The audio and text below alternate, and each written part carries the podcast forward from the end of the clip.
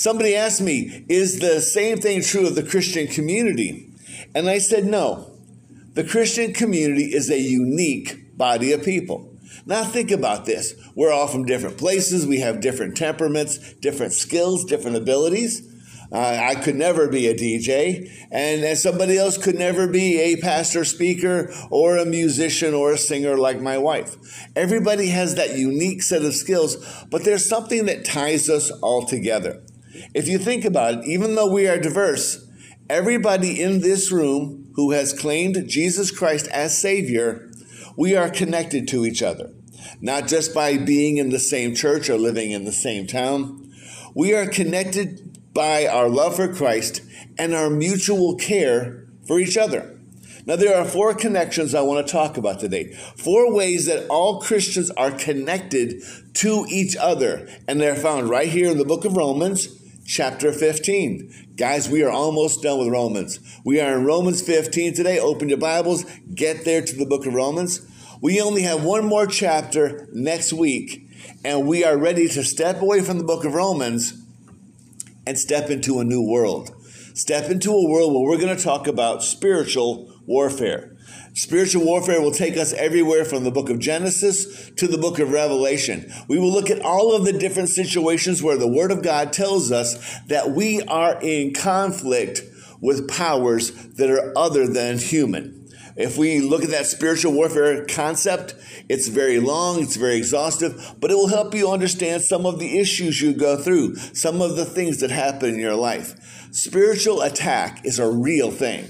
Believe me, spiritual warfare is very, very real. We're going to be talking about that as soon as we wrap up with Romans 16 next week. But for today, I want to look at those four connections again. Four connections that all Christians enjoy with each other, regardless of where you come from, what your background is. We are all the same in this. Romans 15 1. We all support each other. Amen? We support each other. 15 1. We who are strong ought to bear with the failings of the weak and not to please ourselves alone. Each of us should please his neighbor for his good to build them up. Now understand that. We work with each other. We talked last week about not being a stumbling block, not getting in someone's way of progress. Yes, I have freedoms. Yes, I am a mature Christian. Yes, I understand so many things. But when a brand new believer comes in, sometimes they don't quite get everything. So sometimes we have to bear with or accommodate those weaknesses that we see in younger people, younger Christians. He says each of us should not please our each of us should please our neighbor for his good to build them up. For even Christ did not please himself, but as it is written, the insults of those who insult you have fallen on me. Jesus told them, people will hate you because they hate me. They will despise you because you claim me as Lord and Savior. Sometimes people will reject you because you bear the name Christian. I know people who will not wear a cross. They will not wear any symbol of Christianity because they don't want to be singled out as different. Now, there's a problem in that, but that's not what we're dealing with today. What we are dealing with today is this those people who are out there will insult you because you are a Christian. It's how you bear with it that matters. It says this For everything that was written in the past was written to teach us. You don't love your teachers, you need to read this to teach us so that through the endurance taught in the scriptures and the encouragement they provide, we might have hope. We have hope not in our situation, but in where we are going in Jesus Christ. May the God who gives endurance and encouragement give you the same attitude of mind toward each other that Christ Jesus had, so that with one mind and one voice you might glorify the God and Father of our Lord Jesus Christ. Accept one another then, just as Christ accepted you, in order to bring praise to God.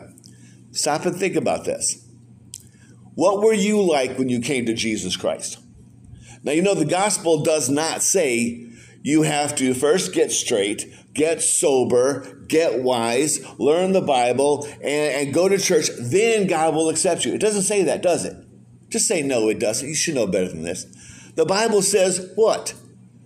The very first movement of God is to bring you to salvation in Jesus Christ.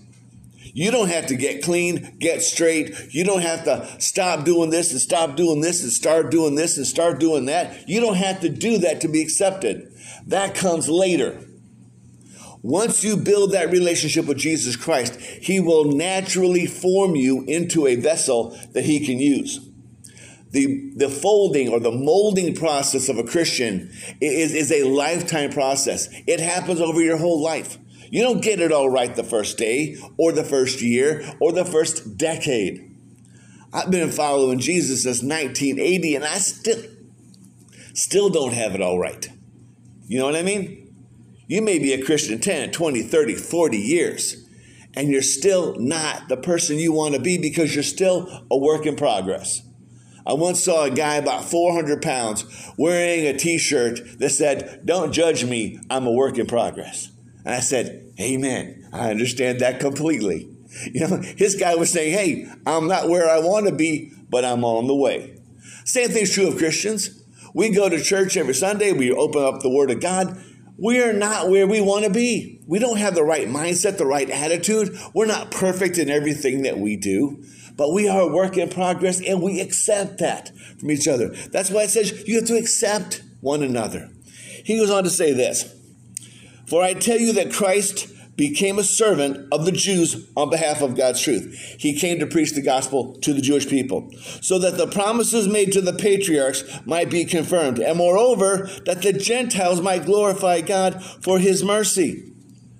All the way back in Isaiah, it says, A light has shined in the darkness, and it shined on the Gentiles. You see, the Jews thought they were the top of the pecking order. They thought we've got a relationship with God, nobody else does. We're perfect, they're not. They missed the whole point of Isaiah. God's love is extended to everyone. The Jews got a head start. They got a leap forward by having the law, by understanding Mount Sinai, what happened there, what God did when He set them free. You have been in church how long? Add it up in your head. A year? Five years? Ten years? 50 years? How long have you been in the house of God? And that's how much time you've been spending on it. But there's people who come along and within a year of being saved, they seem to know more, or they seem to get more of the picture. Why is that? Hunger. Sometimes we are in church so long, we become satiated. We become satisfied with what we have, and that hunger to grow disappears. He said this right here. So he has come to the Gentiles that they might give God glory. Remember, all of God's creation is not to amuse you. All of God's creation is not to make you happy. His creation is to give him glory as the creator. You ever go camping and wake up at five o'clock in the morning and the bugs are making their sound? And my mom used to get up right at the crack of doom and make bacon in an iron skillet. And there's nothing better in the morning than waking up, camping, bacon in the pan, some eggs in there. Yes, that is just a good life right there. The thing is, you wake up though, you look out over that lake and you know that God is good. And you know that God is powerful and God is a master painter. He's a master designer. When you're out in nature, it shouldn't be how great I am, but how great He is. Remember, we just sang it. Take my life and let it be consecrated, Lord, to thee. That's what mornings are about reconsecration of ourselves. And he says this so that moreover that the Gentiles might glorify God for his mercy, as it is written, therefore I will praise you among the Gentiles. I will sing the praises of your name. Again it says, rejoice you Gentiles with these people. And again, praise the Lord, all you Gentiles. Let all the people extol him. And again, Isaiah says, the root of Jesse will spring up. That's Jesus, by the way, in case y'all missed that one. The root of Jesse will spring up, one who will arise to rule the nations. In him the Gentiles will what? Hope. Jesus came to give hope to the Gentiles. They were outcast. They were cut off from the people of God because they were following pagan ways and pagan rituals. But Jesus came to them by Galilee of the Gentiles, by that way by the sea, to bring them back to the God who desired to have them in a relationship again. God wasn't satisfied with just the Jews. He wanted all people to come again. Just like there are some churches that think they are the end all and be all of creation. Well, we've got 15,000 members and we've got 80 people on the worship team and we got a full orchestra. Okay, does that mean God is content with your church? No. God desires all men and women to be saved. It can't end with your church, it has to go beyond into the whole world. So the root of Jesse will spring up, one who will arise to rule over the nations. In him the Gentiles will hope. May the God of hope fill you with all joy and peace as you trust him. Notice how that works. You get the joy and the peace when? When you trust him. This is a sad thing that says when something happens in our life, the first thing we do is go to a professional. If I'm sick, I go to a doctor. If I'm if I'm not feeling happy, I go to a psychiatrist or a psychologist. If uh, there's something wrong with this or that or the other thing, we consult professionals. When all else fails, what do we do? Pray. Why? We've exhausted everything else. Doesn't that kind of seem backwards to you? Shouldn't we start with prayer? Shouldn't we start by bringing it to God's attention? Lord, there's something wrong in my marriage. Lord, there's something wrong with my children. They're not as happy as they used to be. Lord, there's something wrong in my job. They're asking me to do things that I think are morally wrong. Shouldn't we start with prayer and then move to all of those other people who can help us get things done? I think it's our mindset. Our mindset is we need God after we're dead, but not when we're alive.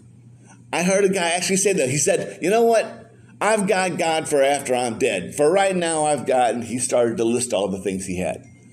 That man was an idiot. You don't have God for after you're dead. Your relationship with God starts the minute you're saved. I got news for you. You ask a woman to marry you, that's where it starts, right there. Not after you say, I do, because you already did. Once you say, Will you marry me? She slips that, that ring on that finger. Honey, that's where it starts. The problem we have in America today is a lot of guys think that from engagement to marriage, they've got this free zone they can play with. They can go out and do whatever and kind of feel it out. No. Once you start that movement, it's done. It's a done deal. Can I get an amen from every man who's happily married and wants to go home today? There we go. It is Father's Day, but let's not forget while father is the head of the house, the wife is the neck that turns the head. Can I get an amen to that one now? Just to make sure y'all want to go home. Now, here we go. He says this May the God of hope fill you with all joy and peace as you trust him, that you may overflow with hope by the power of the Holy Spirit. If there's no joy in your life, if there's no hope in your life, if there's no peace in your life, you ain't got Jesus. Or you're temporarily estranged, or you're temporarily separated. If you have things going wrong in your life, first thing you ought to check is not your pulse, is not your blood pressure. The first thing you should check is your walk with God. That you are trusting, that you are pressing in, that you are looking at Him as the answer to all that. What is it that we do? For, we support each other by pointing people back to God. You know, if people say, and, and you of H, you can't, you can't, you know, testify about Jesus all day long. Not officially. But when I see someone that I know is a Christian, I'll say, hey, man, remember, God loves you. And they go, I needed to hear that today. You know what? Every time you speak the name of Jesus, you are encouraging someone else who is a Christian. Did you know that? If nobody ever speaks the name of Jesus, all the Jesus people start feeling forsaken. Think about it. What would happen every day if you spoke the name of Jesus as an encouragement to every person who says they are a Christian? They might start thinking that they got some encouragement. They might start thinking they're not alone. They might start thinking that there's somebody else who believes like they believe. Problem in America is Christians are few and far between. Few and far between, and we keep leaving them out there by themselves. I think that's a problem that I see on my campus. I don't know if it's true on yours or not. But let's keep looking. Four connections that we enjoy as Christians. One, we support one another because God first supported us. Second one, we need to serve one another. Romans 15, 14. I myself am convinced, my brothers and sisters, that you yourselves are full of goodness, filled with knowledge, and competent to instruct one another. He is not talking to pastors. He is talking to Christians, all Christians, all believers. Answer this question Do you believe you are filled with the goodness of Jesus Christ? Don't answer out loud. I don't need to know. Only you need to know the answer to that one.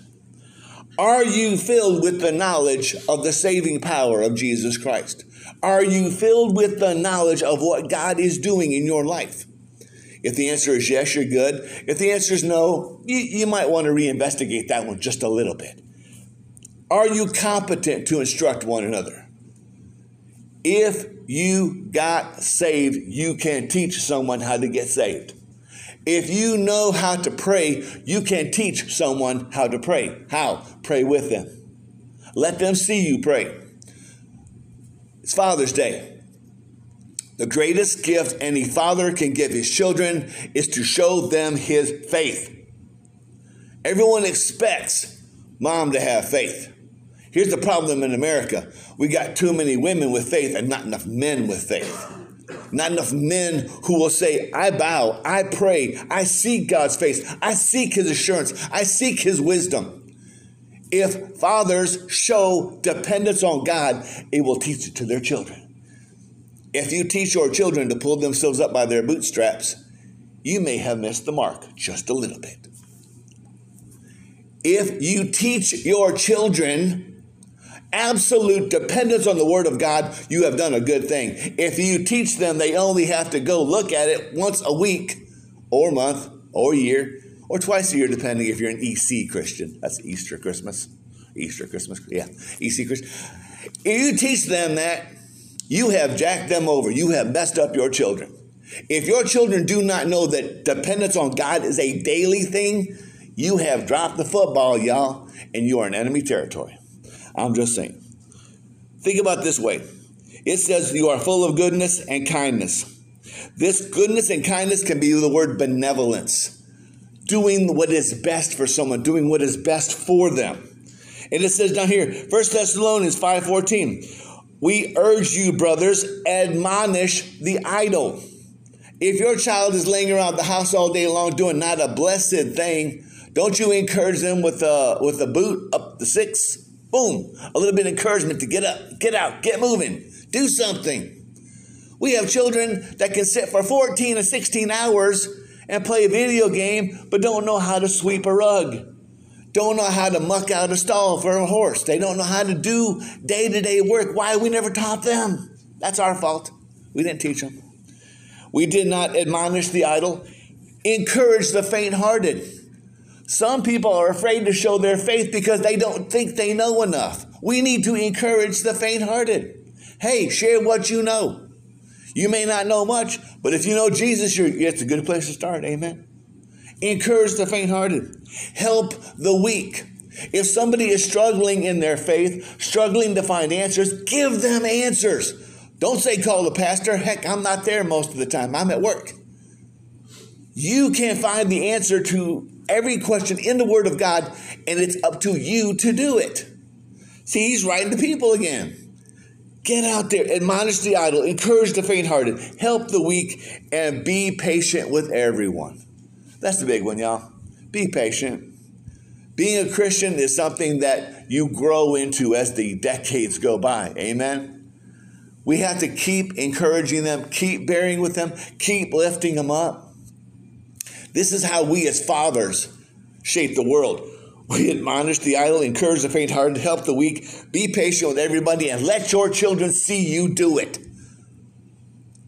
Faith is taught by the observation of our children. They see us. Our children will never do what we say, but they will always do what we do. Amen? Think about this now. Your children will never do what you say until they see you do what you say. Talked to a dad once. He says, uh, Can you come pick up my kid for church? Sure, no problem. Had, we had a bus ministry back in the day. He says, uh, I said, uh, You want to come with us? He says, Oh, no, church is for children. I said, Oh, it's for children. Yeah, they need to learn that stuff when they're little, and then when they grow up, uh, they'll, they'll learn the more important stuff. You ever just want to reach out and give someone a good shake and go, Have you lost your mind? You just want us to take your children away and in one hour a week, you want us to undo all the damage you do six and a half days a week by your by your by your living testimony. How does that work? If it's not important to you, it's never going to be important to them. If a relationship with Christ is not vital to you, it will never be vital to them. They will act towards God exactly the way you act toward God. They will put him in whatever place you put him in because that's how kids learn. They do what we do, not what we say. And that should tell you what's wrong with America today. I'm just saying. Serving one another comes down to this. Verse 15. Yet I have written and quite boldly on some points to remind you and them again, because of the grace God gave me to be a minister of Christ Jesus to the Gentiles. Paul was sent to the Gentiles, not the Jews. Who went to the Jews, by the way? Peter went to the Jews. But Peter also went to the Gentiles. Do you know that there were disciples that went out into the world who were martyred within years of going out there? Names we don't even think about, activities we've never heard about, but they went out and they were faithful to what God called them to do. Do you know what happened to Thomas, the doubter? You know what happened to Thomas? He went to a place called India. He took the military roads that the Romans built and he went to India and he preached Jesus and they murdered him. That's what happened to Thomas. No big elaborate story, no churches named after him, no great big books written by Thomas. He just went and did what God said, got himself killed in the service of Jesus Christ. And believe me, his death affected many. Go to India today. Go to the city where he was murdered, and there is a monument to him. Not because he had a massive impact then, but because he lit a flame, and that flame grew and brought the truth of Christianity to India. Think about it. He didn't just talk about it, he went and did it. He did that work. So he says, You know, I write to you quite boldly to be a minister of Jesus Christ to the Gentiles. He gave me this priestly duty to proclaim the gospel of God so that the Gentiles might become an offering acceptable to God, sanctified by the Holy Spirit. Therefore, I glory in Christ Jesus in my service to God. I am proud to be a person reaching out to the Gentiles whom all of my people have rejected, but whom God has accepted. I will not venture to speak of anything except what Christ has accomplished through me in leading the Gentiles to obey God, and by what I have said and done, by the power of signs and wonders, through the power of the Spirit of God, so that Jerusalem, all the way through Iconium, I have fully proclaimed the gospel of Christ. I have always been, it has always been my ambition to preach the gospel where Christ was not known so that I would not be building on somebody else's foundation. He didn't want to be a pastor who came to believers and taught them and, and worked with them and developed them. No, he went to places where the name of Jesus was unknown and he made it known. Paul would only stay in the city one or perhaps two years. He would then give the church to someone who would continue the work and he would keep going into the unknown lands. If he had stayed in any of the cities, any of the big Greek cities where he built churches, he could have had a massive church, a thousand, two thousand, ten thousand people. He could have been the pastor of this church. He didn't do that. He went, made Jesus known, trained up the people, gave it to them, and moved on. There was no big monument, no big house, no mansion for Paul. That's why he winds up in the Mamertine prison. He winds up where the criminals were. He winds up dying under a Roman blade because he was faithful to what God called him to do.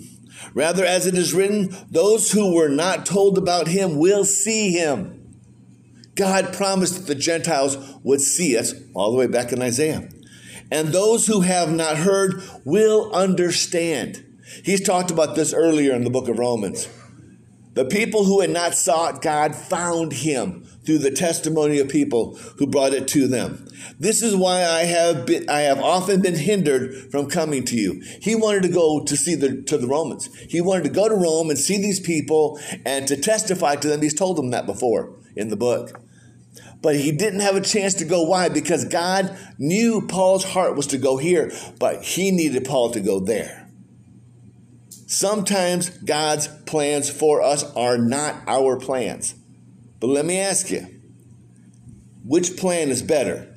Mine for my own aggrandizement, mine for my own pleasure, mine for my own advance, or the plan that God lays out for me that allows me to die in obscurity in India, in a small city where my body will lay for decades before anybody realizes who I was or the message I brought. See, it kills me. I, I knew a guy once from India, and he told me about the city where Thomas was laid. And, and at first they just they just killed him because he was he was a heretic to them. And he lay there unhallowed, unrespected until somebody figured out who he was. And that little flame he brought to India turned into a fire that could not be stopped. See, he never knew the impact he had. None of us do. Dads, you don't know the impacts that you have on your children's lives. You don't know what you start, what you begin, what you teach. I may not ever understand any impact of anything I've ever done under the title of pastor, but I trust that God will get the glory for it. Amen? That's all I have to know. God's going to get the glory for anything I ever did right or, you know, right. That's the way it should be for us as fathers. We die, we sacrifice ourselves, our desires, our wants, our needs to take care of that family God's given us. It's not about me, it's about the work God has given me to do as a dad, as a father, as a husband. That's what's important. But keep going, keep going. So we support one another, we serve one another. Third thing I want you to see is this we share with one another. He goes right here and says this Romans 15 23. But now there is no more place for me to work in these regions. I've done all my work. I'm done here. I finished it. And since I have been longing for many years to visit you, I plan to do this when I go to Spain. So Paul's planning on going to go to Spain. And while he's there, he can clip over to the Romans. I hope to see you while passing through and to have you assist me on my journey there after I have enjoyed your company for a while. So I'm going to come there. I'm going to enjoy my time with you, but I'm going to get a little help from you too because I have to keep going. Remember, Paul had nothing. Paul had no houses. He had no wealth. He had no, no money. He could only do what he did because he was assisted by the churches to continue doing what God called him to do. That's what an itinerant minister is. No home, no possessions, just the continued work of sharing Jesus Christ. Now, however, I am on my way to Jerusalem in the service of the Lord's people there. For in Macedonia and Achaia, we w- they were pleased to make a contribution for the poor among the Lord's people in Jerusalem. The Christians in Jerusalem were persecuted. They had lost their homes. They had lost their places in the sanctuary, in the um, synagogues. They had lost their families. Um, Basically, if you became a Christian in Jerusalem, you were disowned, you were thrown out, you were as good as dead to your family. Nobody would help you ever again. So those who became Christians lost everything. So as Paul went, he would say, Hey, the Christians in Jerusalem who began this, they're suffering.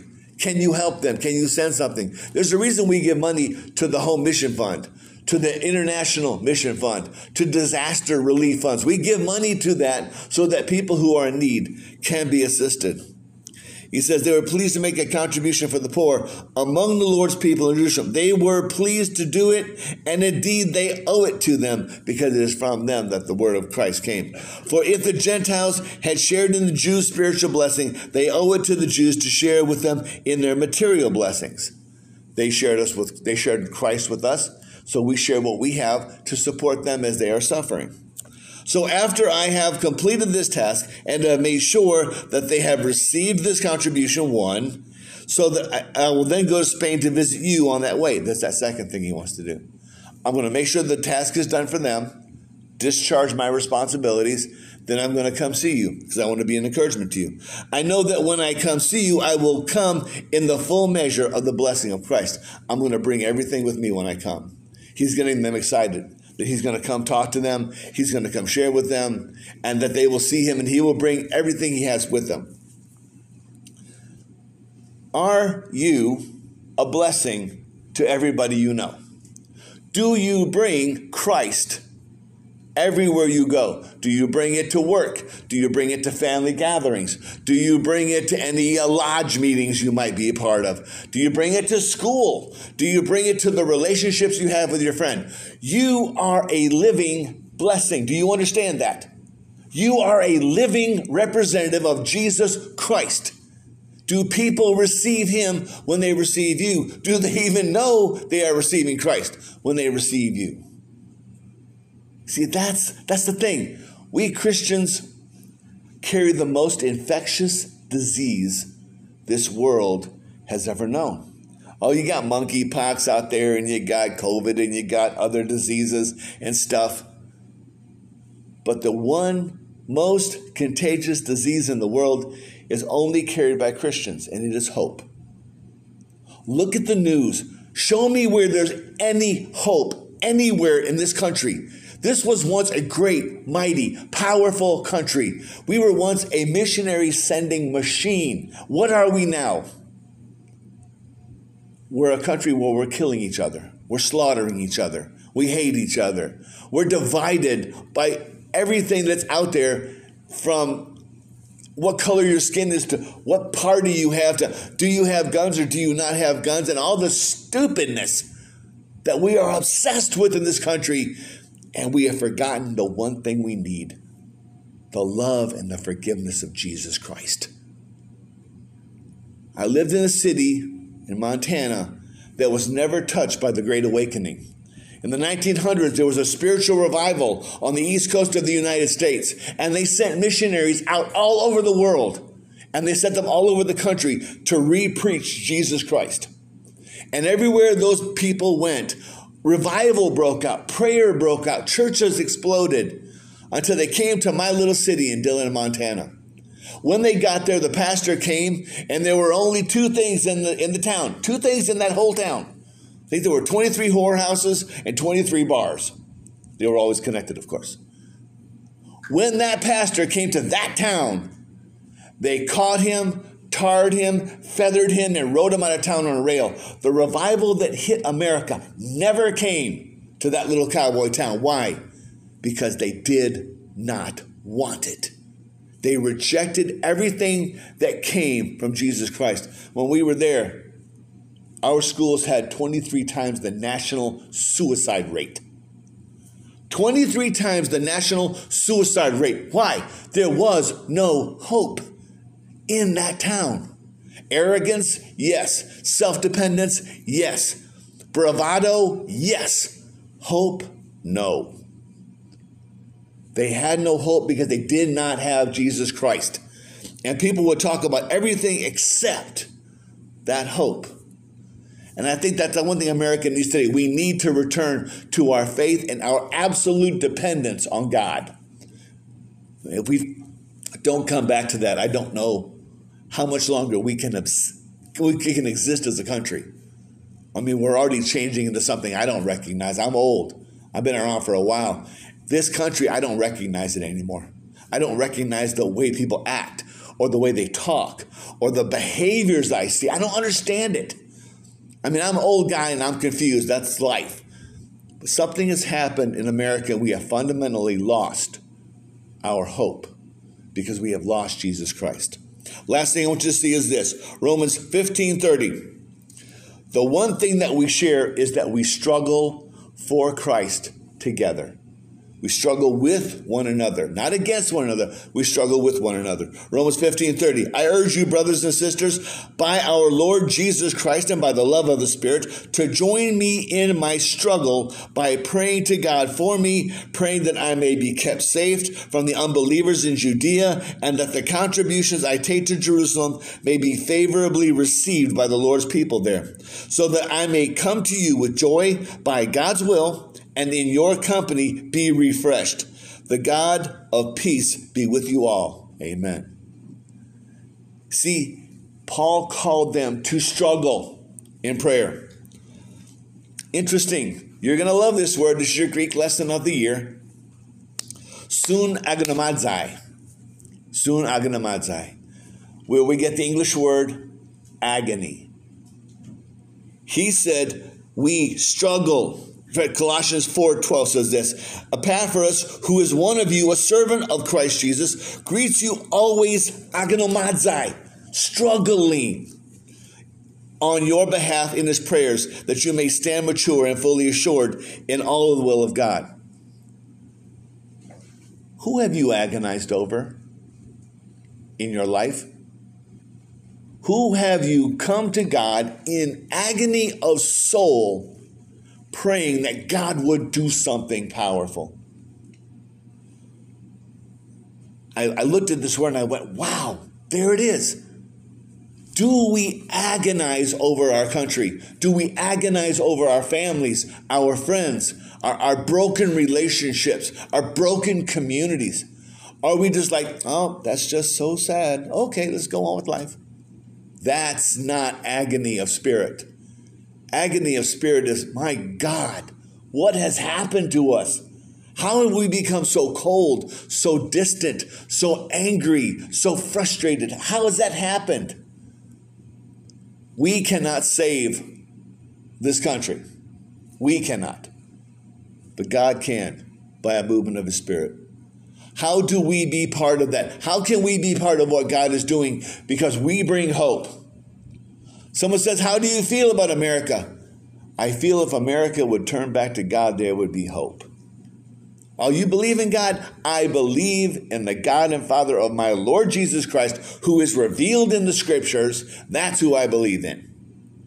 I don't believe in goodness, grace, mercy, imagining anything. Thank you, John Lennon. I don't imagine that world that he conjured up. A world where there's no heaven, no hell, no God. If you have no God, you have no hope. You can't have hope without the God who is the source of all hope. Amen? Do you see what I mean? As we wrap up Romans 15, you are connected to all believers in this. We pray for each other, we support each other, we agonize for each other. But also, too, we are a voice in the wilderness crying, Make straight the way of the Lord. We have become the John the Baptist of our generation. We cry out to our friends who are 13, who are 16, and we say to them, now is the time to be saved. This is the acceptable hour, and you have to come to God on God's terms. Stanley said it best God never hears the prayer of a pagan until they accept his son. God may hear words, he may hear shouts. In the Old Testament, God said, I heard all of these endless prayers, all of this stuff going on in my temple. But until someone cried out in faith, there was no answer for them because there was no faith to work on. We're, we're finishing up Romans, one more chapter, and we're done. But this is preparing us to talk about spiritual warfare. It's preparing us for what's to come later. I think we're coming to a time in our country when spiritual warfare is going to be day to day business. It's going to be how we live and how we cope with every minute of every day of the rest of our lives. Let's pray.